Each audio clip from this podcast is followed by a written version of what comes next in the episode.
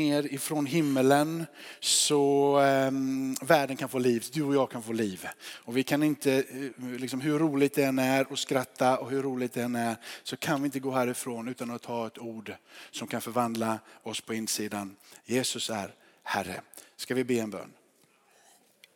Jag tackar dig Fader i himmelen att vi får eh, samlas på den här platsen. Dess rika historia Herre och dess liv får vi vara en del utav. Du har på den här tiden rest upp Herre ett andligt baner här på ett nytt sätt. Med en församling som du vakar över och som du leder. Tackar dig Fader i himmelen för att vi får koppla på det här arvet och att vi får se att människor blir frälsta, människor blir förvandlade, människor blir döpta och blir efterföljare till en mästare och frälsare, konungarnas konung herrarnas herre Jesus. Därför ber jag Herre att när vi öppnar skriften, vi läser ordet, låt det få vara det det var ämnat att vara. Livgivande. Ett ord som fyller oss med tro, med hopp. Ett eh, ord som gör att vi kan få glömma av den här världen och se in i himmelen och bli fyllda med din härlighet. Tack för att du är här med din ande. Amen. Vi är inne, eller jag är inne, vi, vi, vi, jag är inne i en serie med Galaterbrevet. Och jag, det blir lite hackat. Nu är det ju tre eh, söndagar sedan Andrew predikade, Lovisa predikade. För övrigt, gå in och lyssna på Lovisas predikan och Andrews predikan också. Otroligt bra förkunnelse. Ehm, eh, och, och så kom jag in, jag tror att det är del sex i Galaterbrevet, men jag vet inte. Och nu ser jag på klockan att jag kommer inte hinna klart med del sex, utan, så det kommer bli en del sju med. Och då ska ni som inte är vana vid att höra mig veta att när jag började så trodde jag kanske att det bara skulle bli en predikan, men vi får se och nu så kommer det nog bli sju. Eh, tyvärr så fastnade det nämligen förra gången jag predikade i två verser bara. Och då, då tar det tid. Sådär, va? Eh, men eh, jag måste ju lite, någon form av eh, background för att du ska, ska hänga med. Galaterbrevet är ju skrivet till, till människor som inte är avfällingar utan människor som verkligen vill leva efter den här nyfunna tron. De har bara blivit kanske lite väl mycket om man får säga så. De vill vara så radikala så de går tillbaka till lagen. De går tillbaka till att det är så viktigt med att ha allting rätt och riktigt och sen att det ska liksom synas på utsidan och så pratar de här om omskärelse, tar del av hela den judiska traditionen och så säger Paulus nu, nu har ni gått vilse. Jag går total vilse. Fastna inte i dessa yttre saker. Det är det inre livet som eh, eh, ni tar emot genom tro på Jesus och ingenting annat. Det är bara tron på Jesus, det är det livsförvandlande. Paulus ger tydligt tecken direkt. Han som hade förföljt den kristna församlingen och alla kristna säger så tydligt, jag har inte tagit emot den här uppenbarelsen från män, jag har tagit emot den här från Herren själv. Han är den som har gett mig auktoriteten att predika evangelium. Han finner inte styrka och kraft i gemenskapen auktoriteten från några människor utan ifrån höjden själv. Ifrån han som uppenbarade sig på vägen till Damaskus. Där får han auktoriteten att tala och utifrån det säger han det är denne Jesus. Är det någon som kan lita, förlita sig på att vara en jude så är det jag. En hebre av hebreer, en av David, av Benjamins stam. han, han går liksom vidare och talar om det någon som kan detta så är det jag. Och sen så går han vidare och talar om detta nya liv, inte inte baserat på något annat än ett löfte. Så som Abraham innan han var omskuren, innan lagen var given, hade tagit emot löftet ifrån himmelen. Så kan ni nu utan att göra någonting ta emot det här löftet. För allting har blivit fullständigt försonat mellan himmelen och jorden genom korset. Och korsets kraft väckte upp Jesus ifrån från de döda. Och den här kraften som verkar i den här stunden verkar i dig och i mig. Där är det livsförvandlandet. Och så, så, så vänd inte tillbaka när ni försöker liksom hålla er till, till lagen. Och sen så går han in och så talar han om friheten i Kristus i kapitel 5. Och så börjar han prata om det här nya livet ska vara drivet av anden. Det är ett livgivande genom anden. Det är inga yttre verk, det är ande. Och han pratar om att vi, det här andelivet ger sig ett uttryck i att ni ska tjäna varandra och att ni ska älska varandra. Han säger att den andra delen, köttet, alltså inte det som du bara är född utan det här upproret som finns på insidan emot vem Gud är. Det köttet säger han, låt inte det få växa till liv i er. Låt inte det få vara det som tar över. Det kommer leda till att ni kommer att bitas och ni kommer att slita sönder varandra. Han säger, låt därför anden få driva er och anden få leda er. När Paulus pratar om ett andefyllt liv och att driven och ledas av anden så måste man bara poängtera innan jag går vidare här att det inte är ett flummigt moln utav bara härlighet. Liksom. Även om Guds andes närvaro är härlighet och han tar sin härlighet mitt ibland oss så är det inte det Paulus talar om först och främst. Han talar om det här som ska komma ut utav ett gott levande. Det andliga livet Paulus pratar om i detta sammanhanget här är inte det flummiga, liksom diffusa andliga livet. Utan han kommer tillbaka i Galaterbrevet 5 och pratar om andens frukter. Någonting som du drivs av. Du har det i Romarbrevet 12, Korinthierbrevet 13 du vet runt omkring kärlekens lov. Du har detta i Jakobs brev i passagen slutet kapitel 3 och kapitel 4 och du kan fortsätta och du kan prata om hur Jesus talar om det här livet i Matteus kapitel 5, kapitel 6, kapitel 7 i bergspredikan. Det här andliga livet där vi ska älska och ta hand om varandra. Det är det andefyllda livet han pratar om. Och så tar han vidare och säger, men hur kommer man in i det här andefyllda livet? Och så poängterar vi att det är när du älskar Jesus, när du håller dig till honom, när du lyssnar till honom, när du talar med honom och när du lever inför hans ansikte. Då kommer den helige ande och då drivs du in i detta nådefyllda liv. Då kommer vi inte utföra det som köttet föreslår. Om vi lever nära Jesus så lever vi under nåden. Ett ständigt förlåtelse eller förlåtande. Guds fientligheten på insidan kommer inte att resa sig upp. Och de ständigt pågående frestelserna av att drivas in i egoism och egen lycka kommer inte att funka. Och sen så kommer vi in då i Galaterbrevet 6 och då så eh, pratade vi om att bära varandras, bära varandras bördor. Eh, ingen ska tro att det är omöjligt att vara fullständigt oberoende av andra för hjälp. Men inte heller ska vi tro att vi kan stå utanför det krav som Bibeln talar om att hjälpa varandra. Där går parallellen. Jesus säger, vi eh, eh, kallar är kallade att älska varandra, ni ska älska varandra. Han kallar inte bara det som en uppmaning, han säger det som ett bud. Jag säger er, det är så här ni ska förhålla er till varandra. Paulus driver på och driver det här eh, vidare. Hur vi inte ska förhålla oss till oss själva som självupptagna, egenkära och precis hungriga. Utan hur vi ska möta varandra med innerlighet. Han går in i vers 4, pratar om att vi inte ska jämföra oss med andra. Ni vet hur lätt det är. Eller? Vi måste sluta med det. På alla sätt att jämföra sig med varandra. Både den som är sämre, titta vad duktig jag är. Eller hur? Det finns ju lätt en där, de är så dåliga, hur kan de bara bete sig på det sättet? Och så tycker man själv att man är så fantastiskt duktig. Och bara gör de på mitt sätt så kommer de att fungera. Gör de på mitt sätt så som jag gör så kommer de att lyckas. Varför tar de inte mig som exempel? Eller så, jag är så duktig. Eller du ser upp till några där borta och de är så fantastiskt duktiga så du får så dåligt samvete här att jag inte kan leva upp till dem.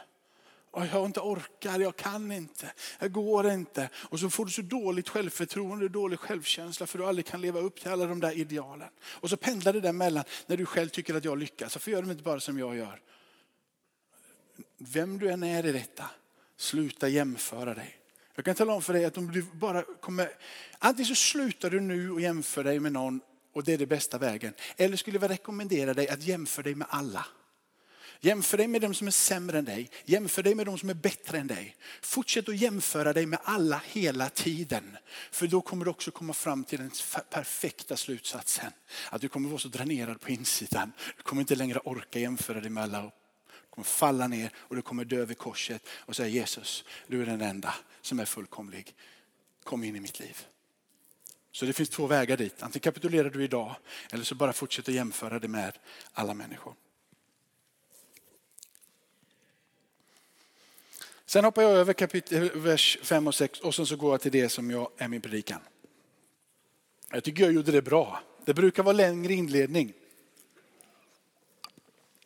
Men du fick med dig yftat vad Galaterbrevet handlar om. Jag, jag, jag, jag bävar inför de här, för den här texten. Jag försökte, försökte rannsaka mig själv. Uh, uh, jag till exempel, jag lämnade ju kyrkan. Ehm, jag, lämnade inte, jag lämnade inte min tro, jag lämnade mitt böneliv. Eh, jag lämnade eh, inte, inte, inte, inte ordet, för och Bibeln läste jag varenda kväll. Men jag lämnade, vågade, orkade och vågade inte be till Gud för jag kände mig falsk. Lämnade kyrkan och till slut när man, när man lämnar en gemenskap så blir man så flummig så man vet inte vad som är rätt och riktigt längre. Så att jag till och med sa vid något tillfälle till, så vi pratade Andreas Karmenborg här, där innan några som var runt omkring huset här när, när Jenny var här.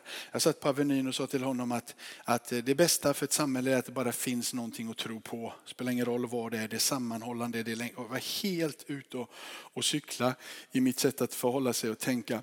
Ehm, och då var det fel på alla kristna. Och det var fel på kyrkan. Och det var, det var, väldigt, var, var några få som hade rätt. Liksom. Och så spärrade jag in mig själv. Och, och, så, och när jag nu går in i det här, och liksom, tar det här igen.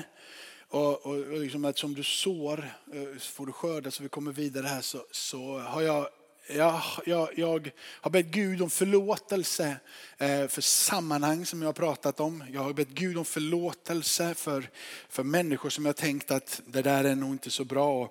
Det där är nog inte så bra. Jag, jag hörde eh, en predikan för, för ganska länge sedan här men det var en som berättade om att, att det, där de hade varit hemma eh, och de hade haft ett förakt för en typ av pastor och, och sagt den där han är bara kaxig och ser du vilka dyra liksom, eh, kläder han har och vilka, liksom, hur, hur, hur, han bara beter sig på scenen och han är bara så kaxig och, och det där, så, där, liksom, så där ska man inte vara. Och så på andra sidan här, så, så där ska man vara. Det var någon som, som de hade hört predika och prata pratade om som var så värdig och han hade så fint liksom, utlägg och han var så pedagogisk och han hade så god liksom, textförståelse och han kunde förklara Bibeln. Och, alltså han kan nog hela Bibeln utan till och sån ska man vara. Liksom.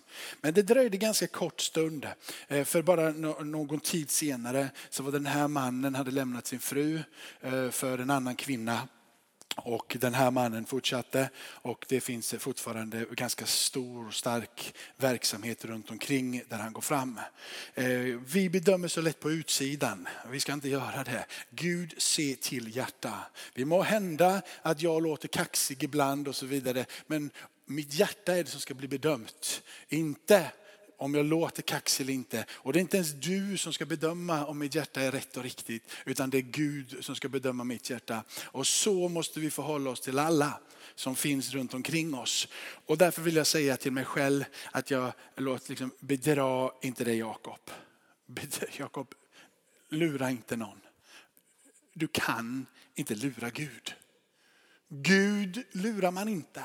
Hur man än försöker, hur man än joxar, hur man än trixar. Vad man än verkligen vill ska vara rätt och riktigt som är mina ideal. Så bedra dig inte för du kan inte lura Gud. Du och jag håller inte universum i hela våra händer. Den enda som gör det är Gud. På ytan kan det låta som att du har rätt. Men låt tiden få avgöra om du har det rätt. Ta det då inte i egna händer utan låt det då få visa att det är Gud som håller det och styr det och tar hand om det. Så jag, när jag läser det här idag vill jag att jag har först och främst gått till mig själv. Den här predikan som jag förde, för jag, den är, den är för, för mig personlig och den förhoppningsvis livsavgörande för mig och kan bli livsavgörande för dig. Bedra inte er själva. Gud lurar man inte. Det människan sår ska hon också skörda. Det som sår i sitt kött får av köttet skörda undergång. Men det som sår i anden får av anden skörda evigt liv. Kan gärna låta den ligga kvar här. Jag vill, vill bara säga, när du nog pratar om det här sår i anden får, får, får, får av anden skörda evigt liv, så är det återigen inte det flummiga, diffusa. Det kan vara det som har med himmelen att göra, men det behöver inte vara bara med det som har med himmelen att göra. Det går nämligen två parallella sanningar i detta att det skulle vara på det här sättet att du sår vete eller att du sår korn och att du sår någon annan av dessa sädeslag i marken och det skulle komma upp en gurka är ju helt otänkbart. Det, det, det, fungerar inte så i den fysiska världen. Att du lägger ner ett vete och så ploppar det upp en gurka eller vad det nu må vara, bara sticker upp i marken. Det fungerar inte så. Och jag ska tala om för er också en sak, att det är inte heller särskilt överraskande att om jag lever med skvaller, att jag efter ett tag kommer att stå ensam kvar.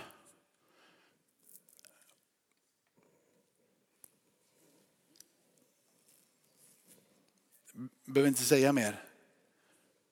Det är någonting som sker för att det är en naturlag.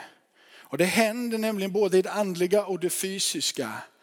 Att som man sår kommer man få skörda.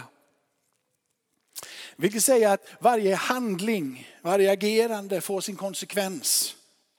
Varje beslut, varje handling bär med sig en konsekvens rakt in i våra relationer. Först och främst relationen med Gud. Bedra inte er själva, Gud lurar man inte.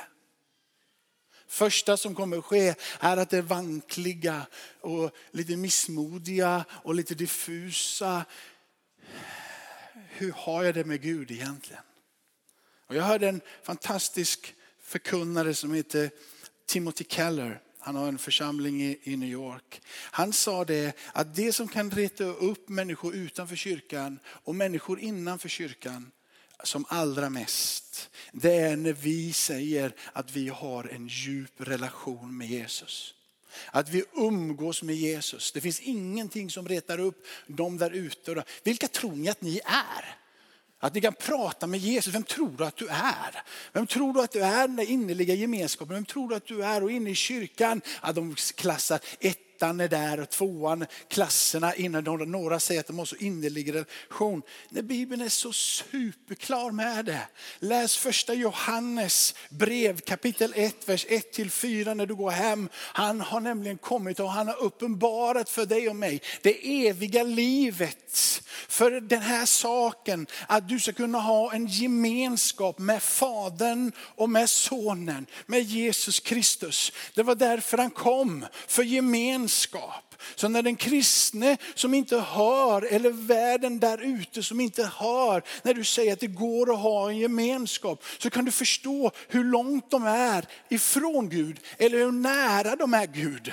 För när du säger att det finns någonting av en innerlighet med Gud och en gemenskap med Gud och de säger att det där blir högmod och det blir ett klass, två klass inom kristenheten, vi ska inte prata på det sättet. Så missar de hela poängen med hela evangeliumet. Att Jesus kom för att dö och upprätta en relation som är så innerlig att Johannes som blev den äldsta utav apostlarna som fick dö i hög ålder skriver uppenbarelseboken, hela Johannes evangeliet och talar om den här kärleken som finns och ger ett uttryck för det på allra djupaste sätt in i brevet. Första Johannes brev, det första han säger när han skriver det här, han har kommit för att ge dig och mig det eviga liv livet för att vi ska kunna ha gemenskap med Fadern och hans son Jesus Kristus. Och allt folket sa Amen.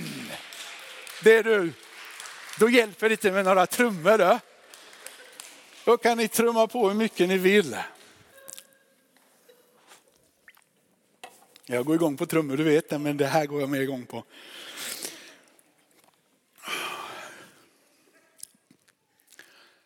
Jag har kommit en bit på väg 11.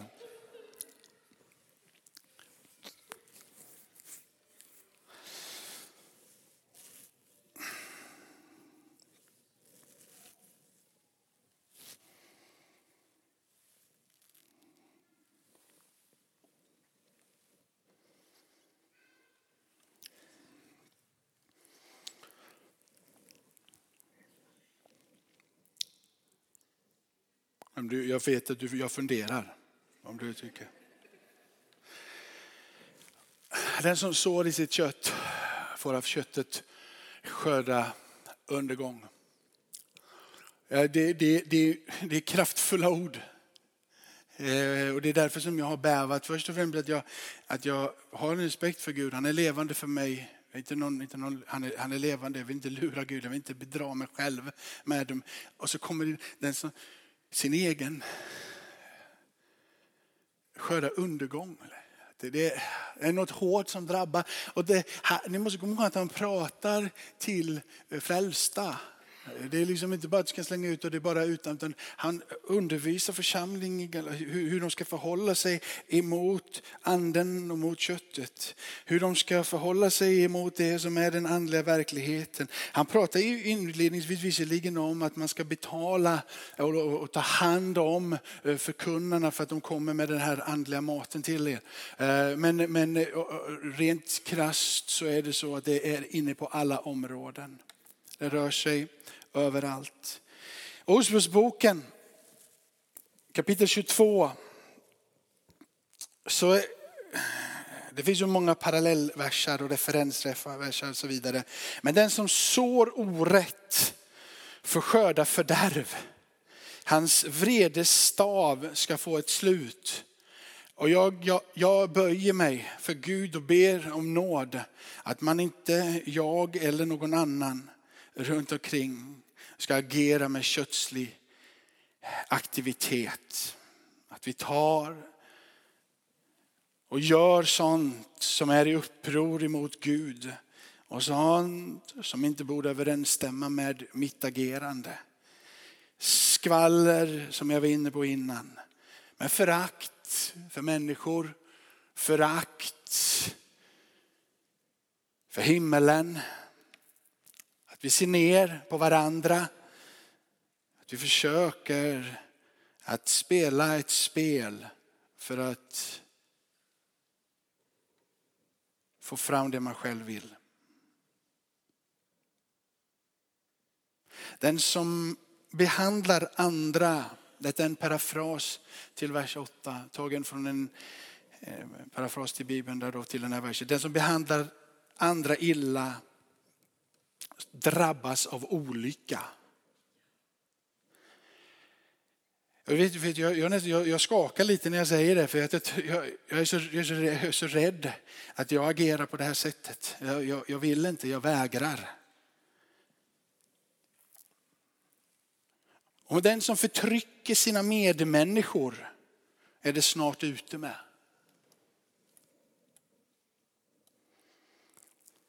Ska vi läsa vad som står från Romarbrevet kapitel 8. Ni däremot, kom igen nu, det är du och jag nu då i nåd. Ni däremot, ni lever inte i köttet utan i anden. Eftersom Guds ande bor i er. Den som inte har Kristi ande tillhör inte honom. Om Kristus bor i er är visserligen kroppen död på grund av synden, men ande är liv på grund av rättfärdighet.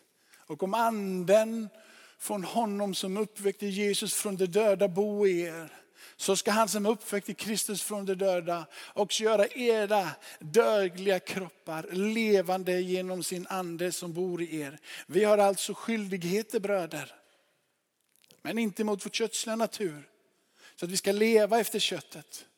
Om ni lever efter köttet så kommer ni att dö. Men om ni genom anden dödar kroppens gärningar kommer ni att leva.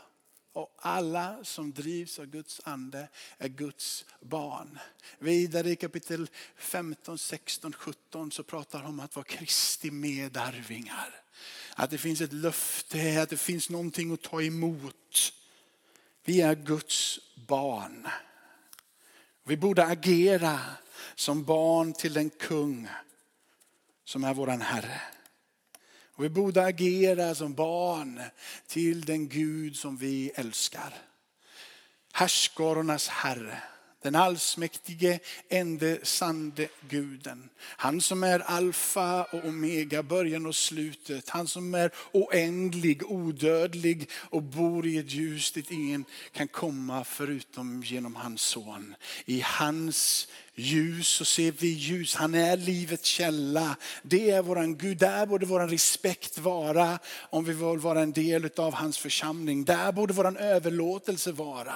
Jag har inte min överlåtelse till er. Jag har min överlåtelse till Jesus. Amen. Vilket gör att jag är fri från er för att jag ska kunna tjäna honom. För hade jag inte varit fri från er så hade jag varit bunden av er. Och då hade ni varit min inspiration och min nerv. Eller det här huset, eller den här föreningen, eller vårt arv. Men jag är inte bunden utav en förening eller människor eller den här byggnaden. Jag är överlåten Jesus Kristus och endast honom. Och det är så som du också borde se på dig själv. Han endast kan vara Herre. Han endast kan vara kung. Därför så vill jag inbjuda dig idag att ta emot Jesus som frälsare. Så viktig är han för mig, så dyrbar är han för mig. Jag vill inbjuda dig att böja ditt, ditt, ditt kors, eller på att säga, ja, det, men böja dina knän vid korset. Att ge upp och säga Jesus, ta för mitt liv. Jag vill att du ska vara Herre. Jag vill inte vara driven av det här eller det här. Jag vill vara driven av en enda sak. Och det är han som Herre, död, uppstånden Amen.